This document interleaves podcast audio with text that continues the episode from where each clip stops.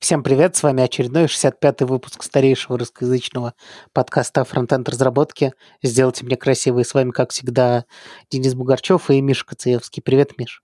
Привет. Давно нас не было, и, естественно, мы вернулись на волне скандала, потому что наш подкаст известен тем, что самые смачные, сочные скандалы обсуждаются в нем первым. И если кто-то хочет какой-то желтухи, они всегда смотрят, нет ли уже у нас про это выпуска. Поэтому мы не могли это пропустить. Да, а, мы, мы, мы, кстати, опередили события и пригласили Василису к нам на прошлый подкаст. До того, чтобы вы понимали, да. Мы, правда, не успели позвать ни Илью Климова, ни а, третью участницу этого скандала. А, э, Наташа. Наташа Давыдова. Не знаю фамилию, кстати. Или Наталья. Ну, Давыдова, судя по... Э, Наталья Давыдова, да, судя по да. Твиттеру. Окей. А, значит, вообще я хотел это использовать, я не хотел углубляться в подробности, потому что... Давай про это поговорим чуть-чуть. Потому что, как правильно сказал Казулев, вот в том трейде, который ты мне скинул, а, если ты пропустил начало, ты все вообще, ты ничего не понимаешь, потому что это начинает растекаться по разным э, площадкам. Тут в основном Твиттер и Телеграм, но иногда кто-то в своем бложике что-нибудь запилит, потом удалит, потом добавит что-то другое, отредактирует. И, в общем, в середине срачика понимать, что происходит со срачиком, очень сложно. Прям невероятно сложно. А интересно же, ну вот интересно же. Че, с чего все началось? Может, там вначале такая фигня была, что ты если узнаешь, что даже дальше разбираться не захочешь. Ну, там э, еще история в том, что самый первый твит, из-за которого все понеслось, уже удален. Есть только да, пересказы, скриншотов это, не видел. Это прям проблема. А, поэтому должен спасибо сказать а, пользователю, я не вижу настоящего имени, но реактивный лист, в общем, в Твиттере. Да, оставим ссылочку на то, откуда мы э, поняли, где начало. Да, но я, я вообще понял, где начало, но очень хорошо, что тут есть процитированный твит, потому что э, я включился через день, и твита уже не было, поэтому вот. А, да, большое спасибо, потому что в, сра- в срачке-то пообсуждать хочется. Поэтому до того, как мы нашли, до того, как Миша мне скинул тред, в котором вся информация скомпилирована, я хотел просто обсудить э, нормально ли призывать работодателей. Мы про это поговорим обязательно, потому что, если честно, все-таки хочется сущностные какие-то обсуждения выносить из срачиков. А использовать наш обезьяний социальный интерес ко всем срачикам, это же в нас, ну, понятно откуда, из-за того, что мы жили, типа, группками. А там важно. Эволюцион... Эволюционная биология подъехала в подкаст она не уезжала никогда. Основную тему чтения моего нонфикшена я как бы не могу про это не, не думать иногда. А, ну, это правда. То есть нас первично привлекает, но все равно интересно. Ну, то есть, как бы, э, если говорить серьезно, то, конечно, там трусы Пугачевы и с кем спит Ситник мне обсуждать абсолютно неинтересно. Но все равно какая-то базовая базовый интерес вызывает, когда кто-то кто ругается с кем-то такой, хм, из-за чего? Даже если ты потом молчишь, как умный человек, все равно. Окей, значит, началось все с того, что наши гости нашего прошлого выпуска Василиса Версус написала твит в виде фронтенд настоящее программирование. Да, там даже она сама себя процитировала, что э, разработчиков много, даже фронтендеров к ним относят. Что-то такое. Ну, в общем, в этом трейдик есть. По-моему, кек. Ну, честно. Да, есть, боже. Скажем так, такие высказывания, во-первых, их по сто раз на дню. Давай начнем с этого. Да. Во-вторых, э, у таких высказываний, э, такие высказывания наиболее простые в реакции на них. Тут нет, тут можно, тут есть дихотомия. Либо автор серьезно, и тогда вообще не стоит ничего на это тратить, потому что ну окей. Ну, то есть, как бы, вот, допустим, предположим, человек пишет серьезно фронтенд, не настоящее программирование. Вот, допустим, прям вот ровно так. Что, что бы ты... Какая твоя реакция на это? Вот именно реакция. Серьезно пишет фронтенд, не настоящий, да пофиг вообще. Да вот именно, да какое кому вообще дело? Там, когда в этой сфере работает, я не знаю, сколько, сотни тысяч людей, которые получают, не знаю, миллиарды долларов, наверное, в сумме. Ну, а, гадалки тоже нормально зарабатывают, астрологи. Это ж не легализирует. Ну, просто если ты уверен в том, чем ты занимаешься, какая тебе разница, кто что думает? Подожди, но... А, а, а что можно сказать про астрологию? Типа астрология действительно предсказывает будущее? Не, можно, ну, нет, ты можешь сказать, астрология не предсказывает будущее. Тут приходит Денис и говорит, а астрологов сотни тысяч, и они хорошо зарабатывают, так что пофиг. А, ты знаешь, если я астролог, и кто-то напишет, что астрология не предсказывает будущее, мне ровно по этим причинам, наверное, будет пофиг.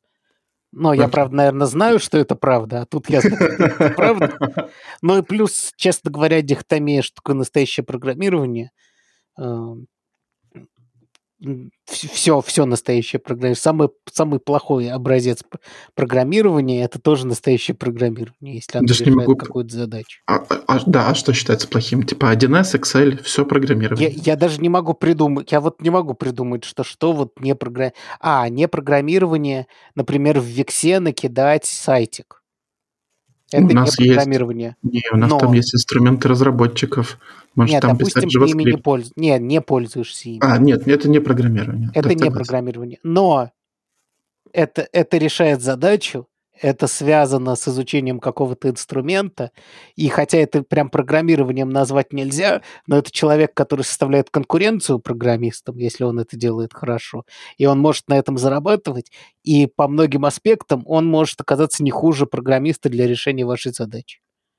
По-любому, сто процентов. При том, при том, что мы оба согласны, что это действительно не программирование, ну, потому что практически ты просто там, ну, контент набиваешь, да. Но Э, честно говоря, если говорить вот про будущее развитие, мне кажется, вот Викс э, делает очень много. То есть мы все уже поняли, что программистов не будет столько, сколько надо. То есть мысль о том, что программисты будут не нужны, она пока себя как-то не особо реализовывает, потому что они нужны все больше, да? Ну, да, конечно. Потому, потому что мы видим. Э, единственный способ спасения от этих – это вот Wix, всякие zero-кодинг решения, потому что они требуют одного, а не десяти. Ну и вообще специализированные какие-то гибкие инструменты. Это определенно вещь, которая будет очень много денег приносить, потому что она экономит деньги бизнесу для его каких-то стандартных задач. Согласны с этим? Это, это, согласны ли мы, Михаил? Да, согласны. Да, согласны вы, Михаил. Тут, по-моему, да как бы это совершенно очевидная фигня. Поэтому эти решения, может быть, и не настоящее программирование, но они те, кто конкурируют с программированием, и их тоже надо уважать. Ну уж не говоря про то, что про фронтенд это вообще какая-то глупость. Ну ладно. Либо второй вариант это кек. Я возвращаюсь, я скинул со стека все да, это кек, конечно. Ну, вот. я ставлю на то, что это кек. Да, конечно, это кек. Но это вот, же Твиттер. Да, и, и вот кто-то сказал это в качестве кека. Какая реакция? Ну вот честно такая же. Ну, кек. Ну, просто если смешной кек, ну, ха-ха, пофиг. Если не смешной кек, просто пофиг. Ну, то есть, э, мне кажется, высказывания такого рода, ну, их как-то делать не очень интересно мне, потому что, ну, как бы в них, ну, ничего нет. Но ожидать на них какой-то реакции странно. Тем не менее. Тем не менее. Тем не менее, оказывается, такие высказывания обижают людей. Дело даже не в этом. Дело в том, что э, тут речь не о том, что обижать людей, а дело в том, что эти высказывания могут молодых программистов дискарочь, я не знаю, как это сказать. Демотивировать. Демотивировать, да. Отвратить от этой тех, сферы. Да, тех, кто вкатывается, старается, программирует, э, они могут э, внезапно увидеть, сказать, все, типа, ну, это принижает, ну, как бы, я же сразу сказал, что для тех, кто уверен, что он делает, это кек и, и пофиг. Но есть люди, которые не уверены, знаешь, еще настолько в себе, как мы с тобой, Денис. Ну, может быть, это вредно. Ну, не знаю, мы об этом вообще хотим говорить, что, типа, может это нанести какой-то вред. Да, не, не может, кажется, это болтология какая-то совсем может даже. А, ну, давай, давай быстро скажем. Ну, то давай мне, мне вот Я считаю, что это, эта фигня постоянно двигается. И, ну, собственно, скандал-то возник. Ну, собственно, вопрос, почему возник скандал? Потому что не все находятся в той позиции, что мы, и могут просто кекнуть или не кекнуть. А у кого-то бомбануло. Я, в принципе, могу понять. А, я могу понять, когда кто-то оскорбляется вообще на все, что угодно. А, просто вопрос, что с этим дальше делать, и мне кажется, это нужно разруливать как-то более локально. Во всяком случае, я бы старался. Mm-hmm. Но стоит ли так писать? Блин. Ну, мне просто кажется, это несущностное высказывание. Вот я говорю, мне очень сложно okay. дальше рассуждать. То есть просто это, это то, что все ничего не содержат. Стоит ли так шутить? Да, я думаю, шутить можно как угодно. Окей. Есть куча оскорбляющих шуток. Есть шутки, там, не знаю, черный юмор про смерть родственников. Э, может прийти человек, которого это оскорбляет. Да. Важно ли иметь право так шутить? Да, потому что в том числе это помогает пережить какие-то темы. И шутки такого формата могут, в частности, высмеивать такое отношение и, наоборот, мотивировать людей. Хотя формально они могут быть э, глупыми высказываниями. Ну, понимаешь. То есть, короче, если сильно ограничивать высказывания на эту тему, то может оказаться в итоге хуже для всеобщей атмосферы. Э, но это очень уже сложные вопросы про новую этику и вот это вот все. В это углубляться мы точно не будем, потому что мы не умеем. Да?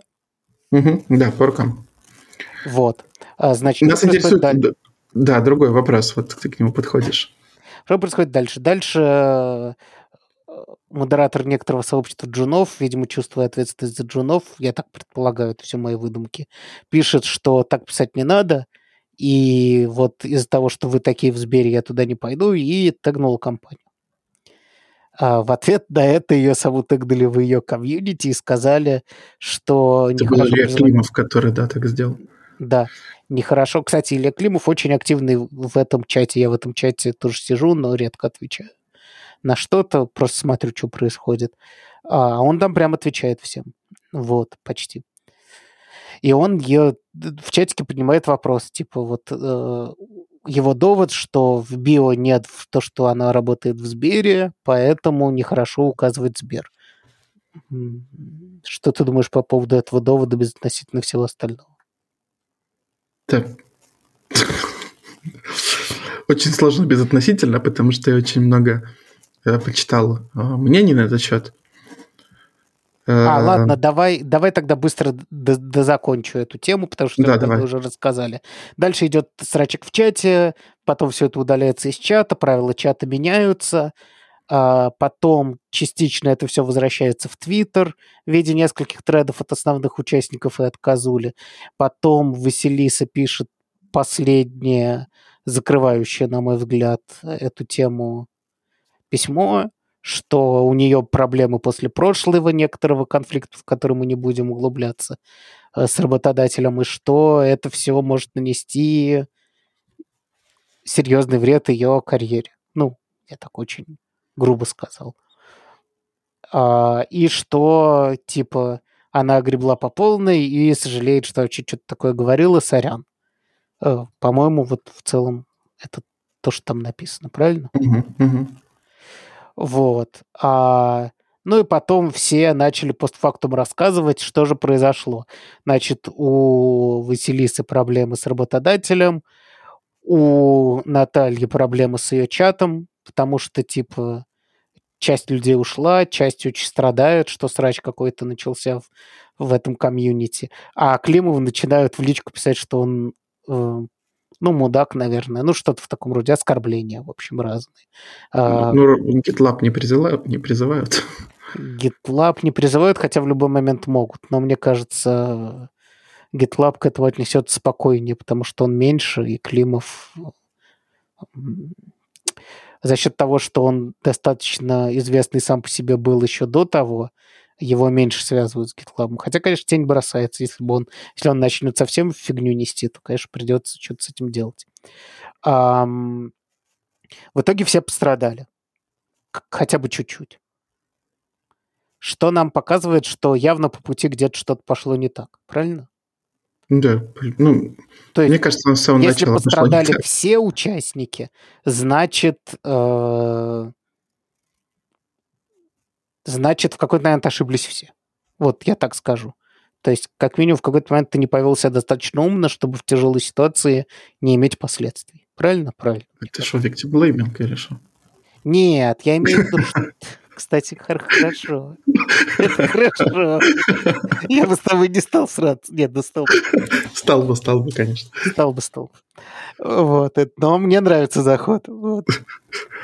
Um, нет, ну просто по факту. Если ты в какой-то ситуации пострадал, uh, значит, эта ситуация, в общем, лучше бы для тебя, чтобы этой ситуации не было, правильно? Ну, то есть в случае, если ты виктим, ты мало что можешь с этим сделать, но в целом... Блин, мне что-то написывают, сори, я сейчас замьючу всех. А, окей. Так. А, давай теперь, давай теперь твои комментарии в целом к ситуации. Эм, мне нравится идея, что нужно писать в личку. Это, на этом ситуация могла бы закончиться.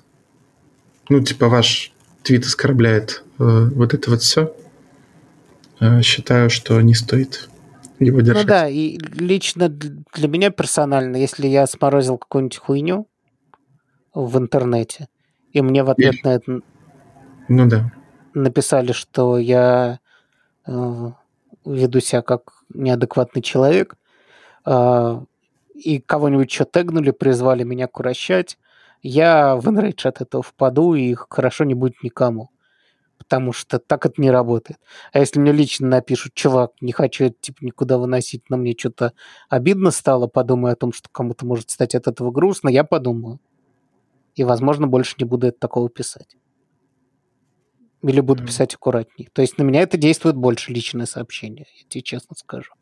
Да, конечно, конечно, э, конечно. Есть же правило, что хвалить публично, ругать лично, и так это работает и с подчиненными, но если тебе руководитель твой э, при всех э, скажет, что ты негодяй, это будет очень неприятно. А если лично скажет, то это будет нормально это и конструктивно. да. да, да. Но да. если особенно он это нормально сказал, да.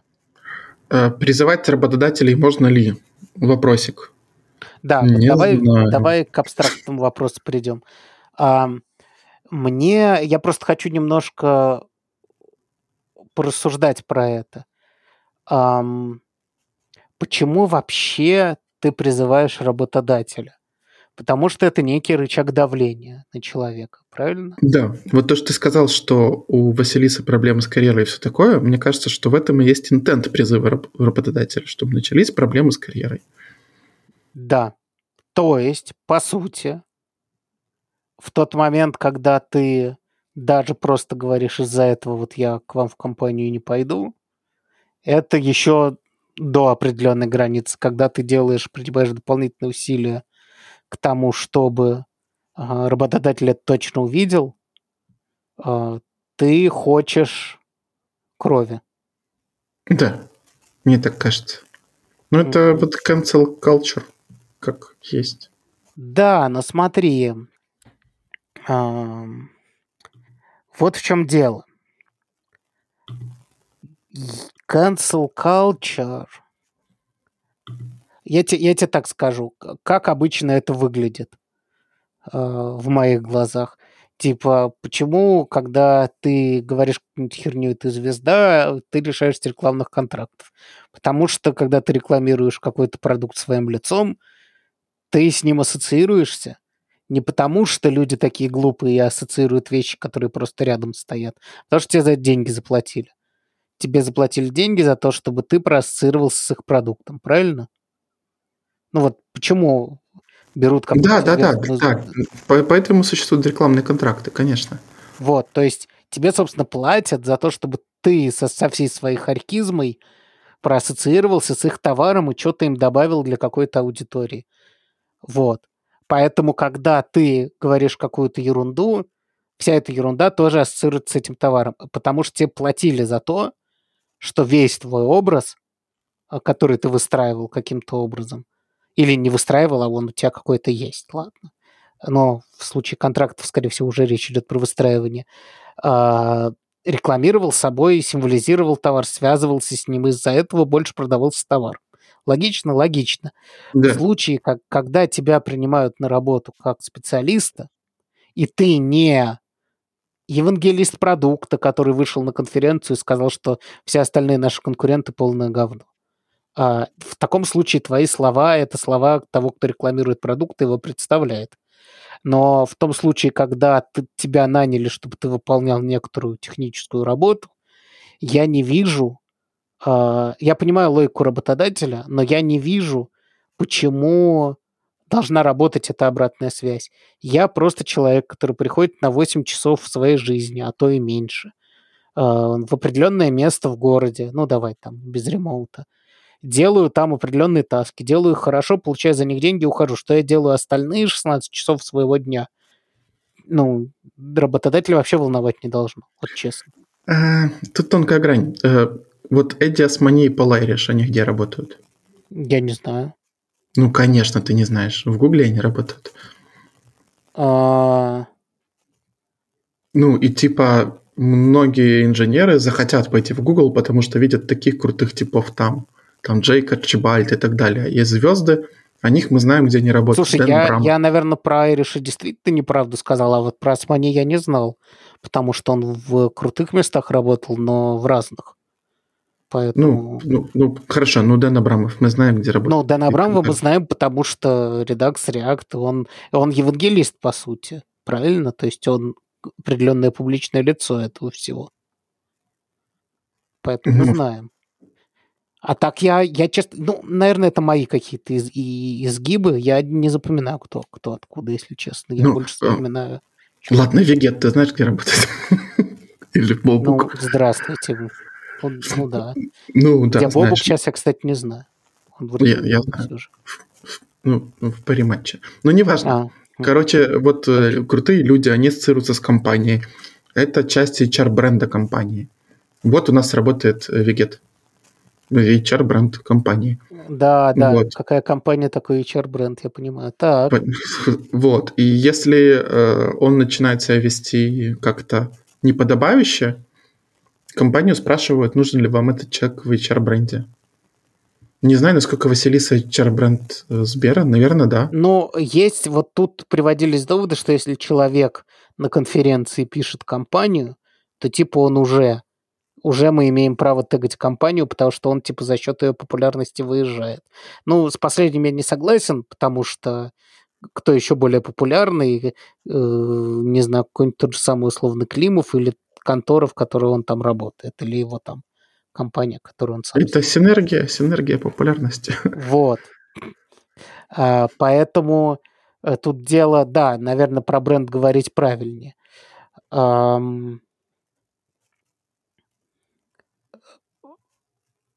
То есть ты считаешь, что обратная эта связь есть?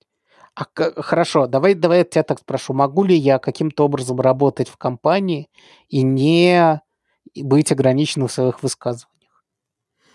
Не знаю. Нигде не говорить. Просто для меня вообще странная атрибуция. Почему, если я сказал какую-то фигню в интернете, зовут моих работодателей? Это... Честно говоря, Честно говоря, мне уволиться вообще пофиг. Если меня работодатель будет пытаться ограничивать в, в той фигне, которую я несу в интернете, я уволюсь и к другому пойду. Мне, мне это вообще не... То есть попытка призывать работодателя на мою фигню, она провалит... Ну, она вообще не будет успешна. Ну, то есть ко мне придет работодатель, скажет, не пиши такого. Я скажу, почему? Мне скажет, это на нас плохо отображается. Говорю, давайте я уволюсь, все. Они скажут, нет, не увольняйся, мы тебя любим, просто не пиши. Я говорю, нет, я буду писать все, что я захочу. Либо им ок, либо им не ок с этим. Очередной выпуск журнала «Разговоры, которые никогда не происходили». И никогда не Нет, мы тебя любим. Ты самый главный наш специалист. Денис такой, нет, для меня свобода слова важнее. Не, ну в смысле, оно будет гораздо неприятнее. Но типа... Ну, на какой-то вот линейной, ну, на какой-то такой позиции, как у нас с тобой, может быть, э, и пофиг. Но если ты там, типа, руководитель чего-то и публичное лицо, э, наверное, не пофиг. Надо как-то, да, договориться с работодателем, что ты пишешь, что ты не пишешь, указываешь ты или нет э, в своих соцсетях. А, Тогда видел... нигде не указывать просто, что ты работаешь где-то чтобы работодатели не могли. Ну, да, ну так случилось, что... А, так Василиса не указывала, но так случилось, что... Ну, все знают, Узнали. потому что она выступала и говорила, кто да, да, где да. работает. А если ты В общем... выступаешь, но не говоришь, где ты работаешь, типа... Михаил Коцеевский и все. Да. Мой конклюжен такой. Я бы не стал звать работодателя. Вот. Разве что что-то... Ну, нет, не стал бы, наверное. Э, но кажется, что к этому надо быть готовым, что это может произойти. Да, и... просто это, это реально... Это, это в прямом смысле слова эскалация. Да, да, то есть э, не надо вызывать начальство, если ты не поговорил с этим человеком напрямую. То есть точно так же, как на работе. Представь себе, что я сейчас пойду делать стендап-карьеру, да, в свободное от работы время, и начну там э, шутить какие-нибудь, ну, супер мерзкие шутки. Ну, естественно, какие еще? Ну да, потому что, ну, как-то, а как так еще? ради чего идти в стендап, если не да. мерзких шуток? Типа, что, колобок повесился, да? Вот. И... Блин, это э... смешно, не слышал раньше. Серьезно? Да, блин, бро. Кек, ты чё? Кеки не распознаешь. Да, да, не распознаю кеки. Вот такие, как я, и пишут, и стучат потом. Да, да. не слышал до этого. А работодатель знает, что ты это Да. Вот. И типа, ну вот я, я как стендапер, и я как э, инженер, это же две разных сущности. Я надеюсь. Тебе придется или, прикладывать или много усилий, чтобы это были разные сущности. Возможно, даже сценический псевдоним для этого придумать. Я серьезно конечно. говорю. Да, не, я понимаю, что ты серьезно. Но, возможно, и... это имеет смысл. То есть, типа, зато будет ясно, что у тебя, типа, две личности на уровне просто нейминга. Угу, угу. То есть, грубо говоря, если ты будешь какой-нибудь Иван Перевертайло, то глупо, хотя все знают, что ты Кациевский, да, э, глупо звать работодателя, потому что Иван Перевертайло, ну, то есть, как бы, есть... Да, у нас не числится, у нас не числится. Да, у нас такого нет. Вот. В общем, я думаю, каждый для себя все решит, как к этому всему относиться. Я, Мне не нравится cancel за такие хочу, твиты. Я просто хочу сказать, что меня в этой ситуации больше поразил не cancel, а больше поразило то, насколько тебя тегает работодатель. Ну, то есть, кому какое дело, ну, то есть, а если она напишет это и уволится. Нужно тегать ее нового работодателя или того, который был на момент, когда она написала. А, Понимаешь? Ну То есть у меня, у меня вот прям вот, вот этот вопрос есть. То есть с какой стати, если где-то вообще работает, какое это имеет отношение ко мне? Никакого вообще ко мне отношения. Ты, как этого типа звали? Который Страж Галактики? Ган, да? Режиссер. Питер Ган? Или Джейн? О, подожди. Да, не Питер, наверное. Неважно, его же заканцелили там за твиты пятилетней давности, и да. он не снимал и следующих Страж Галактики. То есть не к прошлому работодателю, О, кстати, Disney. Страж Галактики. Ты не да. играл? Ой, нет, я не играл пока. Короче, я, я много короче, восторгов слышал. Да, я начал играть, и, блин, это отличное впечатление. Я, я наверное, закончим на хорошей ноте, раз уж мы говорили про консулкать. Короче, впечатление, как будто у меня давно такого не было. Может быть, потому что мне очень нравятся Стражи Галактики сами по себе. Ну вот там первые особенно, естественно. Да, да.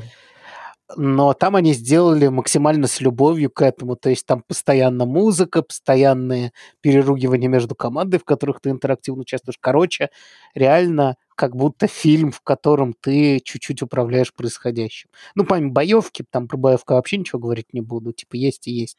Но вот само ощущение от игры, то, как все выстроено, то, как, короче, я что-то прям в...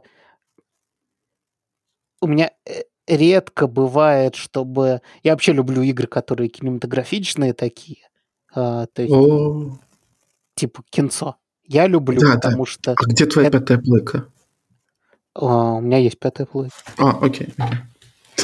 А, нет, у меня четвертая прошка, сори, я, я нет самое. А, но мне, например, как-то вот Якудза есть серия такая. Да, да, да, да. Типа ж, ж, то, то полное шапито в бою, то жесточайшая GTA, жестче, чем GTA всей истории. И прям история хороша, и герои хороши. Вот я такое очень люблю. А тут это еще прям про фильм, который мне нравится. То есть у меня двойное ощущение. Помимо того, что я просто люблю оказываться в кино, где я чем-то управляю, я еще оказался в прикольном кино, которое мне нравится. И, в общем, у меня совершенно детские ощущения от этого. То есть я вообще голову там не включаю, в смысле, у меня чистый восторг. А, как-то она очень в меня попала. Вот. Огнище. Очень рад за тебя. Вот. вот. Я мучаюсь Stranding и все еще о. Скоро пройду, чуть-чуть осталось. Расскажу как-нибудь. Да, так. расскажешь.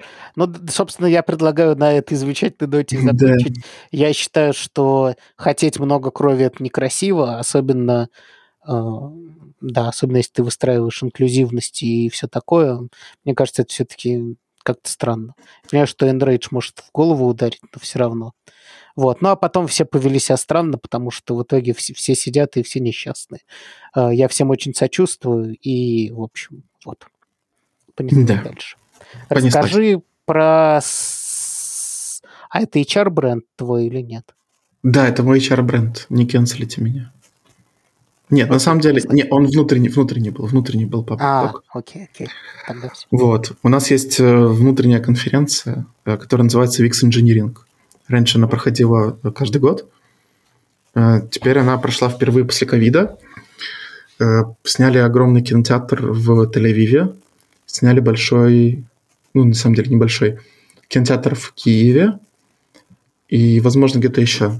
И у нас были свои секции, в Тель-Авиве были свои секции, и можно было смотреть, э, там были разные залы, можно было смотреть или онлайн-часть, или офлайн часть В общем, круто. Э, море удовольствия, там бэкэндеры что-то рассказывали, рассказывали про внутренние инструменты. Ну, то есть Wix настолько крутая компания, что вот есть конференция, на которой продают внутренние инструменты. Прикинь? Очень приятно. Логично, да. То есть ты говоришь, что выступали разработчики и даже фронтендеры, да? Э, даже фронтендеров там называют разработчиками. Угу. Круто. Вот, даже, даже, даже QA был. Э, вот рассказывали про свою часть. Была презентация наших бизнес-юнитов. Э, мы рассказывали коллегам, кто что делает, кто чем занимается, с какими трудностями сталкивается. В общем, огонь. Но самое кайфовое было под конец. Э, была секция про факапы. Uh-huh. Я не помню, как она называлась по-настоящему, но, в общем, она была про факапы. Это были lightning-токи. Некоторые ребята даже сделали слайды, Самый офигенный слайд был с таймлайном, как там один продукт шел к цели. И по этому таймлайну, э, в общем, Жук Скоробей свой шарик катил. Я просто mm. умер нахрен от смеха. Это просто топовая, топовая, топовая тема. Вот, и я рассказывал, у меня был первый ток э, про провал одного из своего проектов. Вот. И, во-первых, очень круто посмотреть на провалы других очень-очень крутых разработчиков. Ну, как провалы? Ну, ошибки, да, которые они совершили. Угу.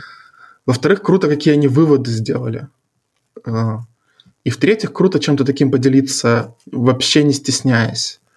То есть ты говоришь, у меня были вот такие-такие проблемы, мы запороли это и это, потеряли столько-то денег компании, ну не знаю сколько. Вот. И в следующий раз мы будем делать иначе, вот так. И если вы будете там подходить к какому-то продукту, э, вот вам те выводы, которые я сделал, постарайтесь э, обойти эти моменты. И я подумал, что вообще маловато э, публичных токов про факапы.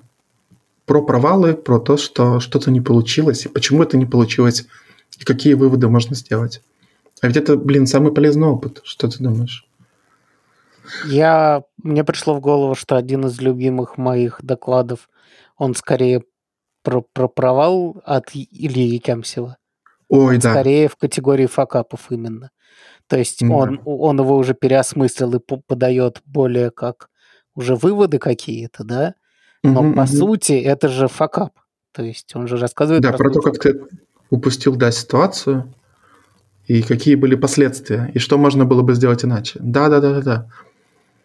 И вот. вот уже по этому докладу можно понять, что э, насколько такой формат крут, когда он про настоящую боль, которая у многих особенно, ну, как в случае с выгоранием, но и даже в, в более локальных случаях, эм, да, ты знаешь, в, в историях успеха тоже ведь много факапов по пути было и много опыта, который люди выучили. Но когда ты рассказываешь... Да, э, тут есть э, некоторая проблемка с тем, что доклад ограничен по времени, и ты не можешь всю историю рассказать. И поэтому все истории, как правило, либо Ну, технические, либо история успеха. Да, делают акцент на успешных часть, частях, да. Я бы посмотрел, типа, как мы притащили RX, где он не нужен, и потратили лишних 6 месяцев разработки. Ну, вот представь себе название доклада, я бы точно на него пошел. Это так круто. Да, просто как к этому отнесется RX? В смысле? Заканцелить тебя позовет твоего работодателя или что? Да, да, да. Ну просто, понимаешь, когда ты весь позитивно их хвалишь, к тебе претензий нет, потому что ты еще пути что-нибудь упомянешь, что вам очень помогло. Все такие довольные вокруг. А ты говоришь, мало докладов про факапы. Но это же тяжелый разговор. Э, во-первых, тяжело говорить на эту тему, то, что ты упомянул. Да я не уверен, что я бы смог сделать прям доклад-доклад про какие-нибудь свои факапы э, технические. Мне, наверное, про какие-то жизненные, типа Якамсева проще было бы сделать. Э, ну, а вот да. про технические что-то прям тяжело. Про технические тяжело. Я бы, например, про рассказал, вот может, может быть это тизер, потому что я выношу эту мысль, какие ошибки я совершил, когда в первый раз был тем лидом и чего это стоило команде. Вот. Э, я это все очень прорефлексировал, знаешь, и я теперь, ну, я знаю, что я делал не так, это очень мне помогает дальше. Может быть, другие люди там, когда узнают, что мы делать. Можем, мы можем сделать это темой на пол подкаста. Ты обкатываешь все свои да, идеи, а потом да. сделаешь доклад на нас. Да, можно так. Ну, ну или на каком-то метапчике, да, рассказать сначала. Да, В общем, на метапчике точно, тоже хороший вариант. Э, в общем, запрос слушателям, если, ну, типа, истории успеха, они есть не у всех, вот так, чтобы что-то большое, крутое сделать, а истории каких-то проблем э, есть точно у всех. И я бы с удовольствием послушал, мне кажется, это крутая тема. Если вы согласны, делайте больше таких докладов, было бы круто. Да, я хотел еще сказать, я про это думаю в рамках э, мыслей что я могу сказать городу и миру, что часто, например, джуны или медлы э, считают, что им пока нечего сказать. И это неправда, потому что они являются частью индустрии, частью среды, в которой выпускаются продукты успешно, а значит их вклад в это безусловен – и нельзя Конечно. сказать, что ты можешь запустить продукт без джуна, который на нем работал. Э, потому что он у тебя не случайно там оказался, потому что ты не можешь без него запустить. Потому что потом ты уйдешь на другое, а кто-то это поддерживать должен, чтобы ему это было интересно. Все, тебе нужен джун, до свидания. Поэтому все, все вот эти снисходительные рассказы про гейткипинг, ну, которые есть, э, все могут все куда-нибудь засунуть, потому что тебе джун нужен не меньше, чем ты джуну. И хорошо бы тебе это понимать. Я считаю, что уникальная перспектива есть у каждого. Э, перспектива в смысле взгляд, а, точка зрения. Э, тот путь, который вы прошли, никто кроме вас не прошел. Даже если вы закончили один вуз со своим товарищем, пошли на одну работу, начиная с этого момента все пошло по-разному у вас. У вас разные софт-скиллы, разные проекты, разное общение, разные успехи, неуспехи. Про все это можно рассказывать. Поэтому личные истории, которые все включают истории, в том числе, как что-то не получилось. Это универсальная тема доклада, которая, я думаю, будет заходить с очень хорошим процентом во все эти, как они, экспертные советы, жюри, как они там называются. Вот личная история Джуна. Как я устроился на первую работу и что у меня пошло не так. Да я да, послушал, честно. И почему вылетел, да, через два месяца, например. Да, ну, это же, а, а типа, особенно если после этого он, типа, не ушел картошку торговать, хотя в этом нет Да, отрефлексировал, а, пришел на следующую работу, да. вырос как-то, а сейчас еще доклад про это сделал. Это вообще человек какого-то непостижимого уровня само... как это, самоанализа. Вот. И я бы, я бы точно такой доклад послушал. Особенно если он а, ну, типа, говорит сам по себе хорошо, но если уж собрался, то, скорее всего, хорошо говорит. Вот. Поэтому да, больше говорите. У нас следующая тема связана с этим. Перейдем к ней. Да, да. Она... Не, я сначала показалось, что она слишком обширная, но здесь конкретный аспект э, публичных докладов. Да, да есть чувак, которого зовут Хади Харири. У него есть сайт, на котором есть разные посты. В частности, э, у него есть про public speaking серия постов. Собственно, там э, 8 постов э, от того, как, собственно, справляться с переживаниями до, до разных аспектов докладов. Слайды там, вопросы, как говорить, должен ли я вообще выступать, все такое. И все очень толково, на удивление. И вот в качестве затравки мы выбрали конкретно одну, как справляться с нервами. Что скажешь, как тебе статья? Разберем ее подробнее. Да, мне понравилось. Э, давай разбирать. Um, окей. Значит, uh, основная проблема, что, ну, типа, люди некоторые так боятся выступать, что это является очень серьезным блокером. И даже люди, которые собрались выступать, иногда их нервы мешают им сделать это хорошо. Правильно? Да. И он говорит несколько э, простых советов, которые э, могут помочь тебе справиться со своими нервами. Во-первых, он говорит, э, что все и так видят, если ты нервничаешь или нет. И типа не нужно говорить никому, что ты нервничаешь, не нужно тем самым какие-то оправдания искать или все такое. Эм, единственное, что типа, чтобы тебе посочувствовали, может быть. Э, но, скорее всего, тебе и так все скажут, что тебе надо, поэтому просто типа соберись. Потом... Сейчас, подожди секунду. Я так э, когда-то делал на собеседованиях, и мне кажется, что я это делал зря. Знаешь, когда тебя трясет, ты такой, ой, знаете, я тут нервничаю. Ты как бы только... Ну, с одной стороны, такая просьба о том, чтобы тебя пожалели и были более снисходительными. Угу. Вот, с другой стороны, это тебя только сильнее накручивает, знаешь, не позволяет собраться в кулак. А, да. Плюс, о, нар... если собеседующий нормальный, он так прекрасно видит, что ты нервничаешь. А если он ненормальный, то он это вообще может воспринять как неадекватно. Ну, про ненормальный... Да, да, да. Что-то пришел, нервничать, нафиг он нужен. Да. Вот. Э, типа, что нервничать? Я просто его спросил, э, кто он такой, мне такие вопросы задавать.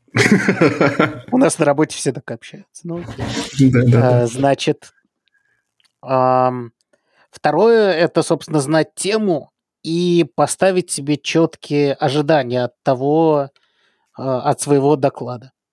И публике. Можно, ну, то есть не только себе, но и публике, как я понял. То есть прийти и сказать, что типа я только начал разбираться в этой теме, ну вот что я нарыл. Чтобы не было такого, что все э, начинают задавать вопросы как эксперту, вот, а, а ты рассказываешь только про то, что ты в чем начал разбираться. Ну, то есть, да, грубо говоря, если а, вы рассказываете про опыт начинающего, лучше это сразу обозначить, а, потому что, во-первых, скорее всего, вы больше всего переживаете за то, что вас что-нибудь спросят, а вы не знаете. Если у вас с точки зрения человека, который начал в этом разбираться, лучше это сразу фреймировать, что ваш доклад в этом формате. И в этом формате на какой-то очень тонкий, сложный вопрос можно ответить «я не знаю». И это будет нормально. Да. И это не будет выглядеть слабо, а наоборот довольно сильно, когда кто-то говорит «я не знаю» со сцены, потому что мы слышим это нечасто. Значит, uh, ну, вам должен, должно, должна нравиться тема, на которую вы выступаете, вы должны, типа, испытывать к ней какие-то сильные эмоции, uh, ну, просто не обязательно позитивные или не- негативные. Ну, очень должно хотеться рассказать. То есть это должно быть важнее вашего локального состояния. И, в общем, это, наверное, честно говоря, самое главное.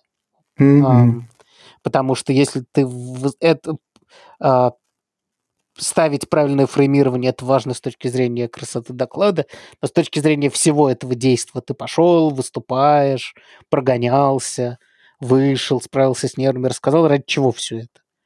А, ради того, чтобы, собственно, рассказать то, что ты хочешь рассказать. Я понимаю, там про личный бренд и все такое, но вообще-то ради того, чтобы рассказать. Вот. И эта цель, ну, короче, держать цель в уме финальную, что вообще-то круто и вас драйвит то, что все-таки хочется рассказать про то, про что вы сделали целый доклад. Но тебе же хочется рассказать про ошибки, которые ты делал. Э, да, да. Мне хочется. Я хотел еще добавить, что здесь нет противоречия с предыдущим пунктом, что даже если ты начинающий в этой теме, но она тебя захватывает, э, Конечно, ты все равно да. сможешь круто рассказать. Вот. Вот. Ну, дальше, дальше он э, э, советует рассказать какую-нибудь шутку, чтобы разрядить немножко напряжение, да. Э, рассказать какую-то историю или начать, собственно, с истории жизни какой-то. И... И интерактив. Интерактив. Да, интерактив. Интерактив – это отличные костыли. Обратите внимание, э, крутые всякие люди, которые умеют выступать, очень часто э, что-то спрашивают у аудитории. И они спрашивают не потому, что они стали такими крутыми, что они по-свойски с аудиторией общаются. Это очень простой способ э, взять себе паузу. То есть, если ты чувствуешь, ну, все может быть, ты можешь себя не очень хорошо чувствовать. Ты можешь поплыть, перепутать местами какие-то части доклада. Если ты это чувствуешь, то спросить что-нибудь у, у публики, чтобы она себя почувствовала неловко, а ты в это время так смотрел и, ну, взял себя в руки, грубо говоря. Вот, это ну, прям нормальный прием. Ну, не только в этом дело, это еще, э, знаешь, engaged немножко. Типа, а кто из вас тоже варил неправильно макароны? Люди поднимают руки вверх, там, и ты как-то... У тебя уже диалог, а не монолог. Это гораздо приятнее, когда ты нервничаешь, что тебе кто-то что-то отвечает. А, ты смешал две вещи. Первое, ты сказал, что это engaged, и что это лучше для публики. А в конце ты сказал, что тебе приятно, что у тебя диалог, когда ты нервничаешь. Ну да. Вот мой поинт в том, что публику это не особо engaged, если только не выстроить весь доклад вокруг интерактива, и mm-hmm. очень надо это интересно подать.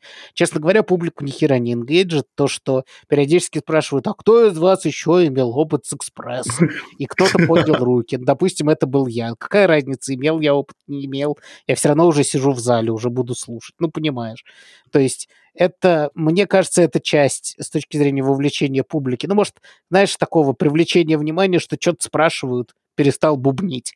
Но мы как бы не имеем дела с э, такого уровня проблемами. Поэтому мне кажется, что большая часть моментов, когда это спрашивают, это больше для самого выступающего. Чтобы он ну, действительно возможно, почувствовал да. публику, почувствовал, что его все-таки слушают, потому что если большая сцена, зал, как правило, темный, и тебе вообще это тяжело. Жесть. Ты как это жесть вообще. в темноту выступаешь. А, то есть, а, тут, собственно, у него был где-то кусочек. Про приветствовать а, людей, да? Да, знать людей э, из своей аудитории. А, типа поприветствовать их, улыбнуться, какой-то контакт минимальный завязать, чтобы ты чувствовал, что ты выступаешь не просто перед экраном. Ну, то есть, вот, например, э, я бы хотел выступить на какой-нибудь онлайн-конференции, но формат, что ты сидишь и говоришь в стену, это нужно быть стримером, чтобы быть к этому привычным потому что без обратной связи очень тяжело. Прям очень тяжело. Мне. Я Поэтому обожаю... нам нужно, нужно начинать свои стримы. Да, да. Обратная связь, донатики. Да, кстати, расскажите, будете смотреть стримы, где мы будем в чем-то разбираться вместе с Мишей или нет? Эм, техническом. Не в том, как друг другу. Там пар, пар, парно, про... парно программировать что-нибудь такое. Да, что-нибудь на заказ. Мы можем, да. А, Короче, да, какой-то личный контакт наладить. И вот этот... Э, э, шутка же тоже, по сути, это делает. А, тебе шу- смеются в ответ, и у вас какой-то контакт. То есть все это э, направлена на то, чтобы э, за счет какого-то контакта э, снять свои нервы и увлечься, собственно, процессом рассказа. А скажи, ты нервничал перед выступлением? А, нет, но во время я очень начал нервничать. И мне кажется, что я большую часть времени смотрел в пол, потому что темный зал, знаешь. Mm. Но я постоянно шутил как дурачок. Вот постоянно. Реально, как больше, чем большая плотность была. Это, наверное, от неуверенности в себе. И у меня все время был фид, фидбэк зала. Они что-то смеялись. Mm-hmm. И это прям было круто. То есть это меня расслабило. Я ну, как будто бы, знаешь, комп- ты компании байку рассказывал. Из аудитории, в принципе. Ну да, я... я компании. Ну, да, да. Ну, в лицо я всех знал. Плюс ты считал, что про факапы рассказывать круто. То есть ты был да. passionate about topic. Плюс ты говорил шутку. Задавал да. ли ты вопросы какие-то? А, ну на лайтинг токе не позадаешь. Нет, нет, не задавал. Там мало времени. Ну, в общем, интуитивно я использовал, да, часть приемов из этого всего. Да почитайте остальные посты, они тоже очень полезно рассказывают базовые вещи э, про какие-то приемчики. Э, тоже это все вещи, которые, ну вот Миша использовал интуитивно, опытные выступающие знают эти приемы. Кто-то тоже сам выработал, кто-то тоже прочитал и ввел себе в арсенал. Но это сжато, хорошо, посмотрите полезно, по-моему. Денис, а ты на школе XSLT же тоже перед живой аудиторией, да, записывался? Как, как в ситком Да, я, я, бы, я бы не смог без живой аудитории, честно. У меня совсем другой уровень. То есть мне сложно говорить в... Я бы не смог записывать соло-подкаст, например, без тебя. А, что... короче, мы выяснили, по какой причине я здесь сижу. Так я, я никогда не записывал соло-подкаст. То есть мой а, да, у меня ни разу в жизни. Единственное, что я делал соло, это я... Не говори, не говори, это нельзя говорить в подкасте. Книжку озвучивал. Нельзя, да? А, а, в этом плане. Ну ладно, мы в пришел обсудили, как Денис книжку озвучивает. Да, какую книжку Денис и, сколько раз в день. Короче, а, про это мы поговорили, про выступление поговорили. Давай мы поговорим про софт-скиллы. Вообще я бы хотел чуть больше говорить про софт-скиллы в нашем подкасте. А, я бы вообще, честно говоря, двинул экстремально, либо уж экстремальные технические, либо про софт-скиллы, потому что эм, в какой-то момент, если у тебя проблемы с софт-скиллами, ты упрешься в... Во что? Как, как это назвать? Ну, в... я думаю, стеклянный потолок в карьерном росте ты точно упрешься. Скажем так, мне кажется, мне кажется, лучше сформулировать так, что е- отсутствие софт-скиллов – это дополнительный налог на твою зарплату. О, да. Потому что ты можешь вырасти, ты можешь быть очень крутым техническим специалистом с очень плохими софт-скиллами и все равно очень много получать. Но это значит, что если бы у тебя были лучше софт-скиллы, ты бы получал гораздо больше. Вот. Да. То есть тебя посадили, для тебя создали условия, ты сидишь в аквариуме, кидаешься на всех проходящих, пишешь очень хороший код. Для тебя, ну, для тебя создали все условия. Но это значит, что если бы ты был хотя бы норм, то ты бы получал гораздо больше. То есть э, отсутствие софт-скиллов в какой-то момент будет оказывать сильное влияние на вашу зарплату. Больше, чем отсутствие хардскиллов. А в какой-то момент больше, чем отсутствие какого-то дополнительного хардскилла. Это точно. Сто процентов. А, Я... Да. Ты когда мне сказал, что будем про скиллы говорить, я такой, блин, а что это такое? Полез в первое попавшееся место, посмотрел, какие они бывают. Там мы приложим статью для тех, кто вообще не понимает, что такое софт-скиллы. Ну, типа, для, английский язык... для тех, кто как Миша не понимает, что да. такое софт-скиллы. Нет, я интуитивно, опять-таки, понимаю. Ну, вот, например, английский язык, да, но это, наверное, софт-скилл. Это софт-скилл, и причем один из самых важных. Для роста... То есть, вот, кстати, к слову, аналоги. Английский язык – это впрямую налог на твою зарплату. Да. Если ты говоришь только по-русски, ты ограничен рынком, и ты будешь э, получать меньше денег просто. Кстати, в России еще хотя бы есть рынок тех, кто не умеет а... говорить по-английски, а в Украине до свидос. Ну, в просто... Украине вообще такой проблемы нет. В Украине все понимают, что без английского, что это просто еще одно требование к разработчику. В России да. есть некоторые люди, которые считают, что можно не знать английский или знать его на уровне читать, но никогда не говорить. А, тем но самым вы получаете... Яндекс, в два... Вы получаете в два раза меньше денег, чем можете. Все, очень просто. Если да. вы вот до сих пор так считаете, живя в России, э, живя в Украине, так люди я людей, которые так считают, не видел, которые считают, что можно знать только украинский и отлично программировать или только русский.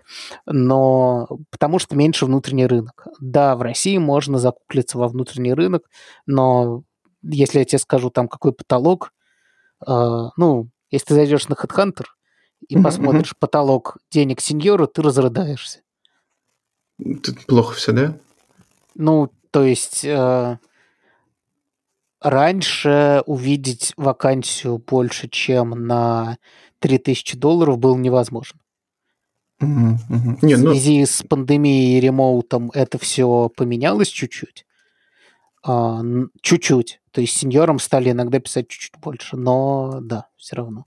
Да, не, не фонтан. Можно, можно больше, да. Можно, можно. Изи. Реклама английского языка. Ладно, вернемся к теме. Изи. Ну, а мы, собственно, это, это легко по-русски уходили. Да? Интересно. Да. Интересинг. Значит, э, мы попали... Это не рекламная интеграция, к сожалению. На Skillbox э, про, про такие вот, как карточки на Медузе. Там рассказано, что такое софт-скиллы для таких, как я, какие они бывают, как их качать. А, ну, чё, Давай просто по списку пройдемся быстренько и постараемся давай, объяснить. Давай что скажем, что такое софт-скиллы, а то мы говорим, говорим, говорим. А, это... Софт-скиллы – это все, кроме умения программировать. Кроме технических навыков, да, да. Кроме умения настроить Linux и там написать код. Да. То есть общаться с коллегами, выстраивать какие-то планы разработки э, – это уже софт-скиллы? Да, собственно, какие они на Skillbox е в этой статье... Это вводная статья, мы сперва про нее поговорим, у нас есть более подробная статья. Раздел коммуникативных навыков, типа говорить с людьми, работать в команде, э, какой-то эмоциональный интеллект, все сюда прям в кучу валит. Я бы эмоциональный интеллект выделил отсюда, потому что можно быть прекрасным коммуникатором. Э, без ну, эмоционального интеллекта? Хорошим коммуникатором без эмоционального интеллекта можно. Окей, окей. Ну, то есть все равно ты можешь объяснить, донести мысль, очень четко изложить доводы за и против, в ответ на логичный довод возразить. Это все, это уже не... А, это отдельно, да. Но угу. еще не понять человека, пойти навстречу, понять, когда... Разобраться в его сказать, мотивации. Разобраться. Это, все, это все-таки немножко не то. Чисто если говорить про э, типа там договориться и все такое, это можно, вы, можно отделить от эмоционального интеллект. Хотя, конечно, тут начинает быть все связано. Значит, э, еще они выделяют навыки самоорганизации. Супер важная фигня. Это вещь, которая не менее важна, чем э, умение программировать. Потому что если вы очень быстро пишете код, но не можете заставить себя писать его больше, чем полчаса в день, стоит ли говорить, что человек, который пишет в два раза хуже код, вас опередит просто если он э, чуть меньше смотрит YouTube. Ты даже не в этом, ну, например, э, там не разобраться в теме, а пойти и сразу спрашивать коллег. Вот я этим страдал одно время. Вот. Э, то есть э, сам, даже не то, что заставить себя работать, да, а какие-то найти себе фреймворки для более эффективной работы. Вот как-то так. Ну, тут, тут же еще, например, с ремоутом это становится еще сложнее все, потому что да. у тебя нет графика почти, кроме одной обязательной встречи в день. Ну, я не знаю, сколько у вас, но вряд ли много. Ну, у нас прям график почти, мы где-то там с 10 часов работаем все. Mm, ну, окей, ладно. Э, просто вам помогают в этом, значит. Угу. А, особенно если вы в разных часовых поясах, а, например, работаешь с Америкой, и у тебя все по-другому. Ну да, но с Америкой это отдельный кейс. Вот, соответственно, никто, кроме тебя, не выстроит график твоего сна, работы, когда ты отдыхаешь, когда ты прерываешься, чтобы ты не упарывался, но при этом стабильно работал. Это надо выстраивать самому. Да, согласен. Так, э, дальше следующем... какие-то креативные навыки. Я, вот можешь мне объяснить, что это? Я вообще не понимаю. Понятия не имею. Можешь стихи сочинять. Нет, я честно не понимаю. То есть я, я понимаю, что они читают, но что значит нестандартно мыслить? Когда я... Может быть, программистам не надо нестандартно мыслить? Может быть, ну, может быть и надо. Может, не надо. Хм. Не знаю. Да, в общем, э, эта не, часть ну... у нас с Денисом не прокачана, мы здесь ничего Ладно, не можем сказать. Давай, давай я тебе скажу, что я просто про это подумал. То есть я, когда прочитаю это каждый раз, я каждый раз удивляюсь. Потом я в какой-то момент сел, подумал, и я понял, что имеется в виду. Например, представь, что задача тебе поставлена от бизнес-человека, который знает, что он хочет сделать, но пытается у тебя спросить, как лучше это сделать в текущей системе, чтобы это заняло меньше сил. А, он к тебе приходит и говорит, нам нужно, чтобы клиент мог так-то. Стори, да? Uh-huh, Эту стори надо превратить в э, таски, но перед этим тебе нужно придумать эту имплементацию. Вот это, это уже креативный навык, потому что э, тебе нужно учесть, как оно устроено сейчас. Э, ты сразу видишь, например, три варианта это сделать, правильно? Ну там ну, я очень базовый возьму. Там второй пункт у тебя есть. Ты его можешь сделать в дропдауне, втор, два пункта. Можешь сделать с радио, радио штучки, можешь сделать две кнопки, можешь сделать, ну, как-то еще, ну, понимаешь, да? В общем, проектирование. Любое проектирование – это креативное Любое штука. проектирование, тебе все равно нужно что-то, что-то придумать. Да, принять какие-то не... решения по дороге, да. Да, речь не идет про то, чтобы написать стих про то, как ты любишь свою компанию. Черт. Это, это, да, речь, к сожалению, не об этом. Но речь о том, чтобы когда тебе ставят задачу абстрактно, найти ей конкретную, даже, ну, не закодить, а хотя бы понять, что кодить. Вот на этом этапе ты проектируешь и придумываешь что-то все-таки. Даже если это очень простая вещь. Даже если ты просто такой, ну, кнопка, обычно best practice, поставить ее в этом углу. Можно в этом, если вы хотите, все. Это уже какой-то минимальный креатив. А, понятно, что если речь идет про очень абстрактную задачу, а еще если она большая, то добраться до того, чтобы поставить задачу каждому исполнителю, требует очень много креатива по пути. Это не тот креатив, опять же, который типа на ее волосы падает, падает мягкий лунный свет, там вот. И типа нам не нужно... Эту книжку начитывал? Эту. Нам не нужны творцы, нам нужны креаторы. Типа. О, хорошая отсылка. Но это оттуда, это же оттуда, там же что-то там про, волосы свет? Да, да, там, по-моему, а, это было как раз после того, как чувак предложил какую-то наркоманскую фигню сделать. Но я не помню детали, но я много раз пересчитывал, так что, скорее всего, я прав. Это про а. Generation а, P мы говорим. Да, это Generation P. Вот. А, речь не про... Хотя и там уже говорят, что, типа, нам не нужны творцы, нам нужны креаторы. Но креаторы все равно придумывают. Просто они не творцы совсем упоротые, а применительно все-таки бизнес-сфере. Ну так вот, то есть креативные науки, в принципе, понятно, что такое. Я просто, когда их перечисляю, мне все равно странно, потому что максимум я у дизайнеров знаю, какие креативные навыки. Кстати, дизайнером я поражаюсь. Ты когда-нибудь пробовал с нуля что-нибудь задизайнить? Вот сам. Слушай, я пробовал и dramatically failed каждый раз. Это же, вот казалось бы, ты просто знаешь, у тебя нужна табличка с фильтрами, и там что-то в ней редактировать. Что-то, когда ты это делаешь, такой, ну а что там, вот табличка, вот кнопка, у тебя как-то все так плохо. Да, Хотя, да, когда да, ты видишь да. готовый дизайн, ты такой, ну, в принципе, я, ну да, так и надо сделать. Вот, видимо, как-то дизайнеры недостаточно много рассказывают, как сколько боли они вложили в эту кнопку. В общем, у меня никогда не получается это сделать хорошо, и при этом я сделать не понимаю... тебе красиво. Да, мне самому себе не получается сделать красиво. Так, дальше. Умение работать с информацией. Ну, я даже не знаю, э, что более важно, чем это. Э, наверное, даже важнее, чем самоорганизация. Потому что если вы не умеете гуглить, вы не программист. Да.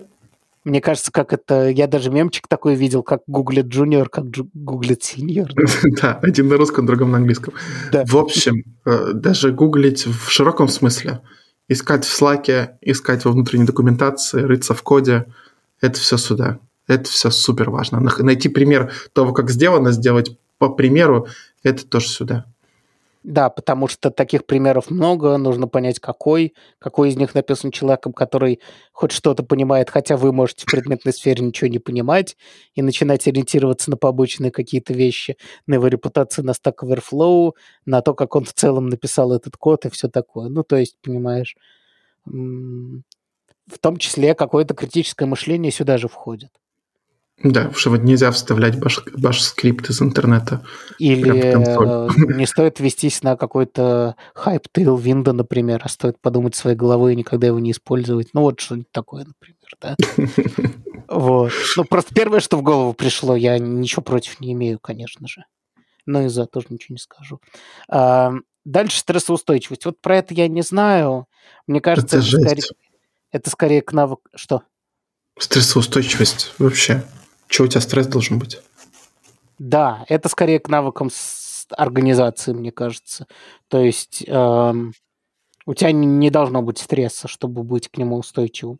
Ты, если у тебя что-то плохо происходит в работе, ты должен подключить свои коммуникативные навыки, да, креативные навыки, умение работать да. с информацией, погуглить, что делать, когда мой босс мудак, подсказку вводится. Вот. А, ну или ну, можно написать в Твиттере его работодателю и сказать, нормально ли это. Поэтому я не понимаю вообще, зачем нужна стрессоустойчивость, что это слово означает. Мне кажется, оно означает, э, мы тебя поиспользуем, а тебе будет ток. Вот что означает. Тебе будет ток, да.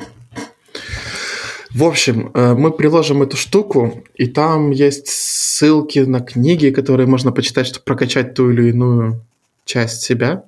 Что-то я из этого читал. Вот. Да, я считаю, что большинство книг про гибкие навыки это полная фигня. Ну вот нет.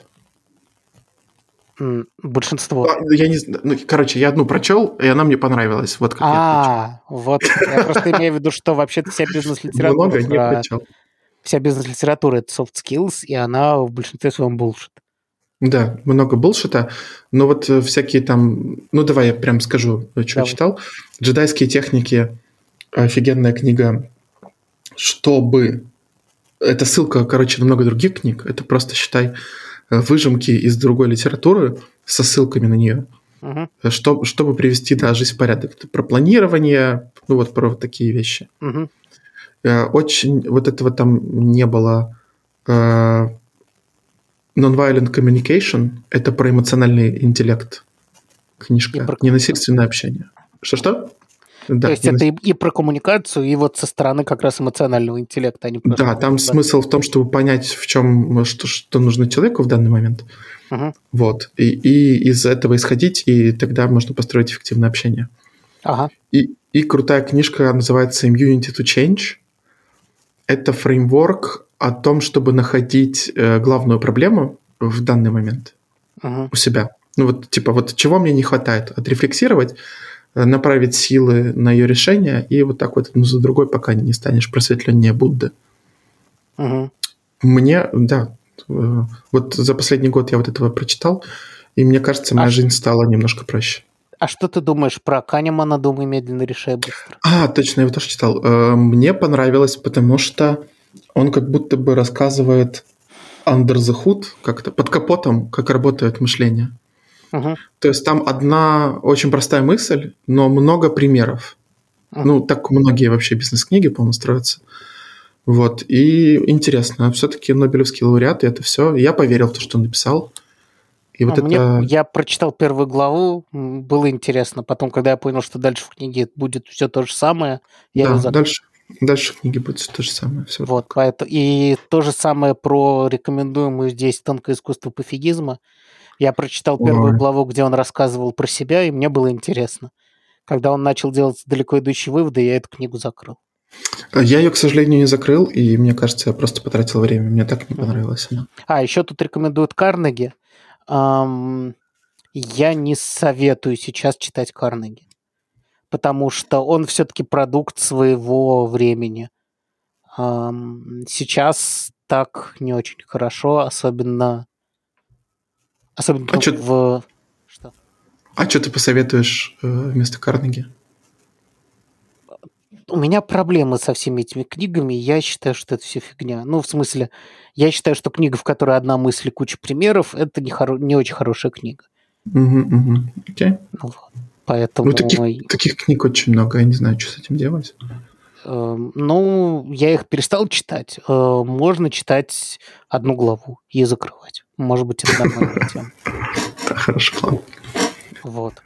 А, ну что, у нас есть какие-то... А, хотим мы обсудить лист скиллов сеньор-инженера или нет? Да, давай в формате Блица. Давай. Давай. У нас ты... время еще чуть-чуть есть, поэтому мы успеем. Да нет у нас времени, но ничего страшного. Нормально. Если вам не нравится, выключайте. А нравится, слушайте дальше. Если вам не нравится, слушайте дальше. А, а нравится, вы сами знаете, что делать. Так, значит, это более конкретно и применительно к программистам и к сеньор-программистам, то есть предполагает, что вы типа уже хорошо кодите, но чтобы вам еще делать, посмотреть, если вы вдруг этого не умеете, это было бы полезно. А, значит, прям пункты перечисляемых, да, нет, согласно, нет, если вдруг где-то заболтаемся, заболтаемся. Значит, да. первое, уметь проводить э, совещания. И отдельно подчеркивается, что говорить больше всего на совещаниях – это не проводить совещание, а может быть ровно наоборот, мешать его проводить. А, умеешь ли ты проводить совещание? А, кажется, не всегда. Ну, Короче, те встречи, которые назначаю я, я к ним готовлюсь, пытаюсь расписать все, что мне нужно, и тогда их нормально провожу. Да. Когда так получается, что я пришел на встречу, и как бы мне отдают ей рулить, я не готов. Получается говно. Вот. Э, так что, типа, наверное, умею, если постараюсь, вот так. Но стараюсь поменьше совещаний. Вот ты умеешь? Um, я умею разговаривать с небольшим количеством людей даже без подготовки, в принципе. А, но когда людей становится много, я просто не хочу этим всем заниматься. Не, ну в смысле, просто когда людей становится больше трех, включая тебя, ваш разговор начинает, а, опять же, вот этот дополнительный налог становится слишком большим на то, что кто-то там не, не так понял, кто-то считает по-другому, кто-то должен вставить свое замечание, которое он сам понимает, что оно не очень важное, но типа все равно надо сказать, чтобы все знали. И из-за этого у вас просто неэффективное получается совещание, поэтому я на них стараюсь, самоустраняюсь, потому что я не хочу, э, ну, понимаешь, считать, что я, я типа провел какую-то фигню. То есть, э, вот. Я не люблю совещания, где много людей. А так поговорить с одним-двумя людьми, это вообще никаких проблем. Да, я тоже это люблю. Но, наверное, формате этого пункта я не умею проводить, значит, совещание, потому что явно совещание это больше людей. Как написать дизайн-документацию, а, получать фидбэк, разруливать этот фидбэк, а, и чтобы это довольно быстро все было. Мне кажется, это не совсем все-таки soft skill. Ну, по прошлому списку софт, как бы наверное. Ну, ну да, наверное, да. Ну, это что же а... про общение. В общем, э, тут две части надо разбить. Первое – это написать дизайн-документ как-то. Второе – это нормально воспринимать критику, вот, и уметь его подправить под новые требования и довести до конца. У меня, вопрос. наверное, и с тем, и с другим есть проблемы. Um, и у меня вроде бы нет. То есть последний раз, когда я писал дизайн-доки, и, и приходили и говорили вот это чушь, вот это чушь, и даже руки не опускались, даже довел до конца. Я просто... Я, я писал только про то, где я точно знаю, что делать. Это, наверное, минус с точки зрения быть гибким. Потому что потом, когда приходят люди, а, первый, второй, замечание третье, и они все тобой уже рассматривались, и из-за этого ты а, менее осознанно воспринимаешь другие темы. И, в общем, как-то я всегда встаю на то, чтобы защитить то, как я это хотел с первого раза. Mm-hmm. Не очень хорошо. Становишься defensive. Да, да, это правда. Ну, что, я, я это про себя знаю, поэтому либо не пишу, либо работаю над этим. Вот. Окей. Okay. А, мен- менторить э, тиммейта на ранней стадии карьеры на средней стадии карьеры, а также э, менеджера, которому нужны какие-то технические советы. Ну, которым нужно погрузить, собственно, в техническую особенность да. того, что у вас на проекте происходит. Умеешь? Могешь? Важно? Менторить, менторить люблю, про менеджеров, ну, не знаю, может быть, не было такого опыта. Типа... У меня, мне кажется, все это получается нормально. Важно точно. погружать менеджеров. В общем, менторить супер важно для сеньорити. Типа, что ты вообще сеньор, если ты никого не менторишь? Сидишь в аквариуме на людей кидаешься? А, согласен. Так, как... А, ну, в смысле, тут, мне кажется, все согласны, у нас это все вроде нормально получается, поэтому не очень интересно. Как убедить? Э, это же убедить. У меня проблемы с этим словом возникли внезапно. Объяснить, а. наверное. Как объяснить э, какому-нибудь старшему менеджеру концепции, которые он, технические концепции, которые он не понимает, без закатывания глаз. То есть, чтобы человек, которому ты объясняешь, не чувствовал себя тупым. Э, был такой опыт, э, но с HR, правда. У меня как-то в Яндексе подошла HR и, и позадавала прям вопросы, ну, такие, за которые смеются над HR, знаешь? Mm. Ну, типа, а чем Java от JavaScript отличается? Да-да-да-да. И я максимально постарался друж- дружественно это объяснить, потому что, во-первых, раз нас задают такие вопросы, значит, она старается быть лучше других, да, кто продал бы. Не, конечно, если человек сам пришел к тебе да, спрашивать, более... это вообще огромный плюс, я не понимаю, что выпендриваться. Да, и тем более нанимает людей тебе в команду, ну прям общее дело делаете. Вообще, не, я, честно говоря, глаза. вообще не понимаю. Это вот в копилочку к тому же гейткипингу.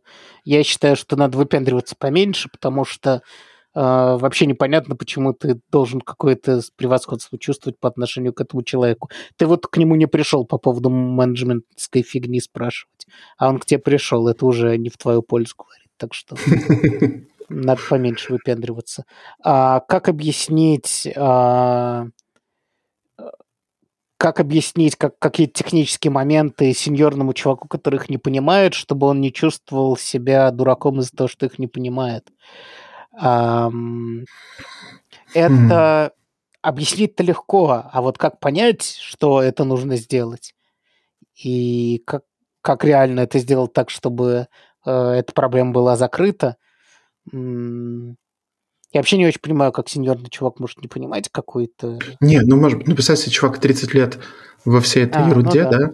Ну. и вот э, с ангулярный реакт переходит, и там не, не понимает. Да ладно, с ангулярный реакт, а, допустим, он на, на GQuery пишет отличный код, а да. ему теперь предлагают React, а он э, сидит, молчит, потому что вообще не очень понимает, что там, и времени нет разбираться, потому что таски и 10 джунов. Эм, ну, сложно самому проявить тут инициативу, мне кажется. Но, в принципе... Это как рубрика опыт. «Непрошенные советы», да? Отозвать mm. в сторону и рассказать, а сейчас тебя научу React у, братик. Ну, это некрасиво, может, он знает. Мы, да, совершенно некрасиво. То есть э, непрошено помогать вообще не надо. Да, если он попросил, тут вообще нет никакой проблемы, это уже хардскилл, Спро... коммуни... коммуникация. А спросить, нужна ли помощь, тоже хорошая штука. То есть не лезть там сразу помогать. Спросить, нужна, пошел, все круто. Угу. Ну да, вот, наверное, да, спросить это правильно. Так, как повлиять э, на другую команду, использовать твое, ваше решение вместо того, чтобы свои собственные писать?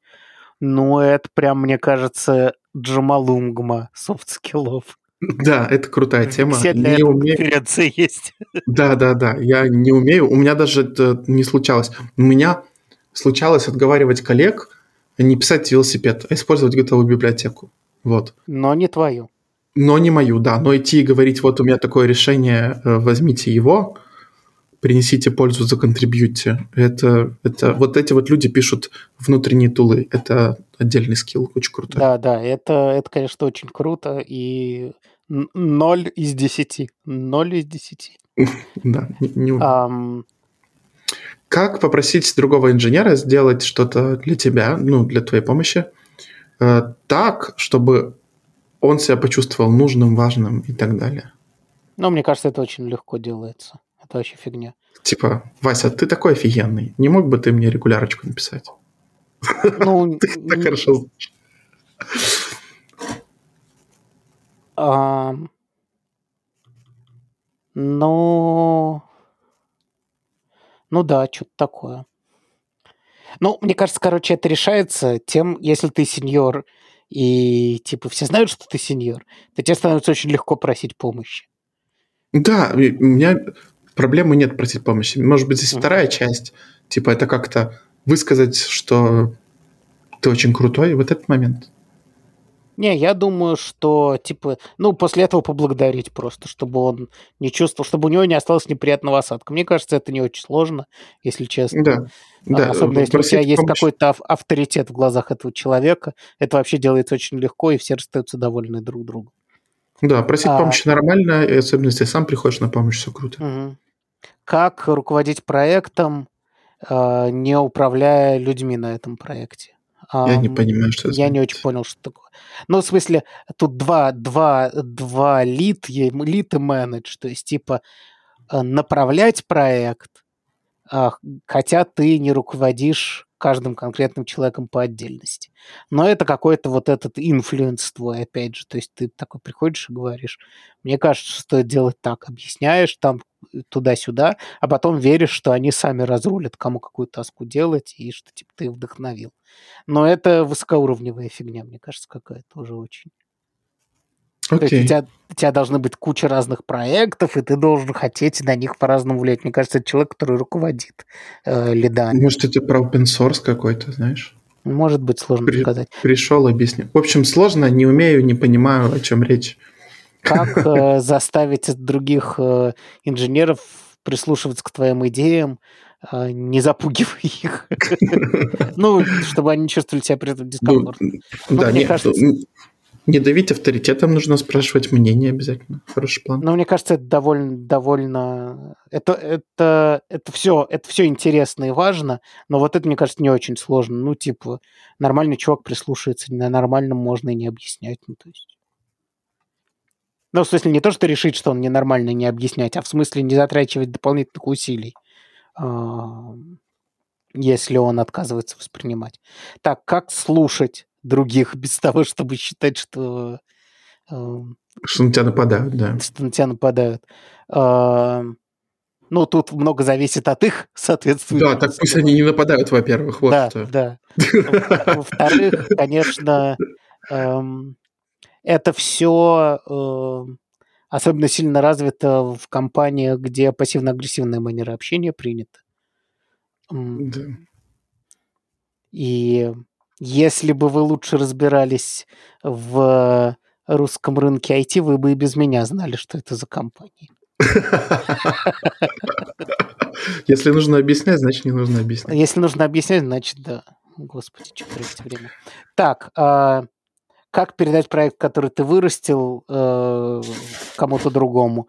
Ну, мне кажется, Тут только вопрос собственности, как бы, что ты его вырастил, и тебе его жалко. Но человек, который меняет работы, делает это регулярно, так что, мне кажется, это вообще не проблема. У меня ну, всегда, всегда ощущение, что все в надежных руках. Вот я ни разу не уходил, знаешь, и думал, ну все, хана, все разрушится. Ну вот это часть твоих софт-скиллов, типа ты убедился в этом, так что ты молодец. Убедился. А как дру- других э, инженеров научить заботиться о вещах, о которых заботишься ты? Это, кстати, кстати, очень интересный point. То есть, э, например, э, как убедить человека, что ему нужен там, не знаю, линтер на проекте. Ну, есть некоторые доводы за, что типа вот он за тебя все все равно пофиксит. Как убедить человека, что нужен э, типа тестировать то, что он делает.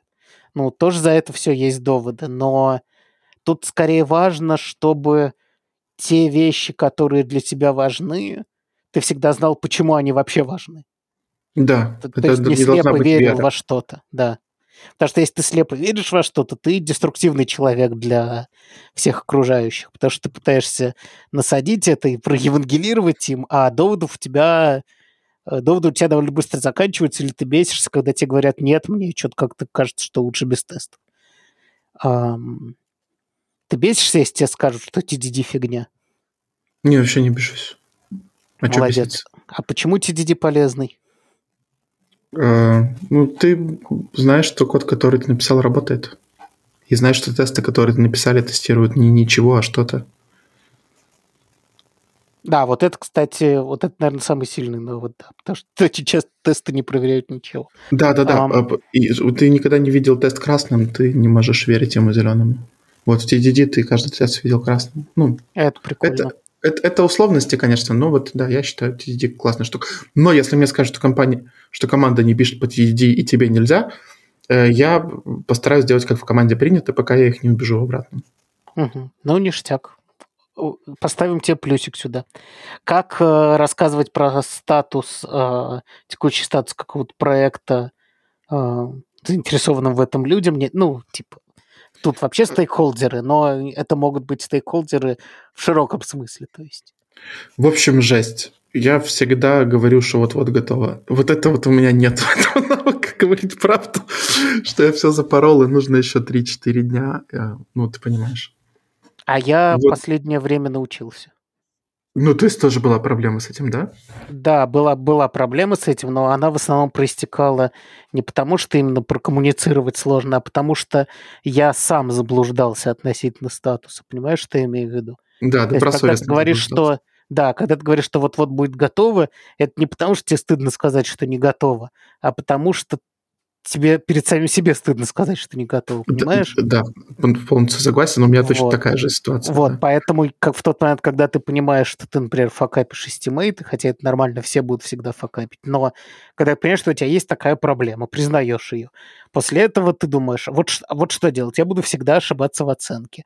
Это значит, я буду выползать за оценку. Что мне делать в этом случае? Ну вот просто вот такое размышление. Получается, нужно коммуницировать это. То есть, да. получается, пока я не научился это делать идеально, я никогда не научусь, мне придется в какой-то момент говорить, это заняло больше времени. Ну, и после этого стало проще.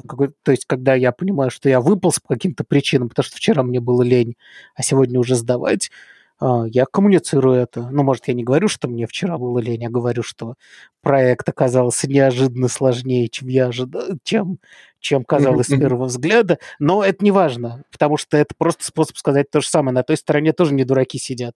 Они тоже понимают, что проект внезапно оказался сложнее, легко может означать, что ты вчера просто у тебя не стоял.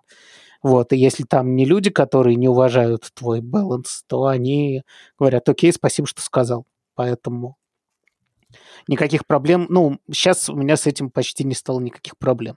Но э, пофиксил я это только через то, чтобы пофиксить свою проблему с Estimate. Ну, с принятием ошибок в эстимейтах.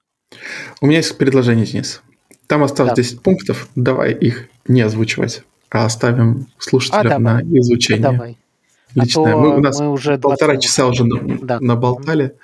Как-то так. Э, пиков не будет. Да, Или будет? и даже полупиков не будет. Хотя можно, можно сказать, что вот последний пункт будет полупиками. Да. Типа затравочку мы дали. Да, да. Э, читайте эту штуку, ставьте себе галочки. Э, тоже слепо верить в это все не надо, но, может быть, оно поможет отрефлексировать. Вот этого мне не хватает. Ну да, тут что... явно есть какие-то скиллы, которые я считаю для себя слишком высокоуровневыми. У меня нет необходимости менеджить десятью разными проектами, в одном быть, в одном тот, который я сделал и отдал, другой, который я хочу сейчас залидить, третий, в котором я руководитель. Ну, простите, у меня Э, у нас, у нас в Рязани нету двух разных проектов. Все над одним работаем. Хорошо. Постараемся... Канцелят меня из Рязани. Ох, Постараемся в следующий раз выйти к вам с меньшей болтологией и пораньше. И с технологическими темами, да. да. Спасибо всем. Э, всем пока. Пока.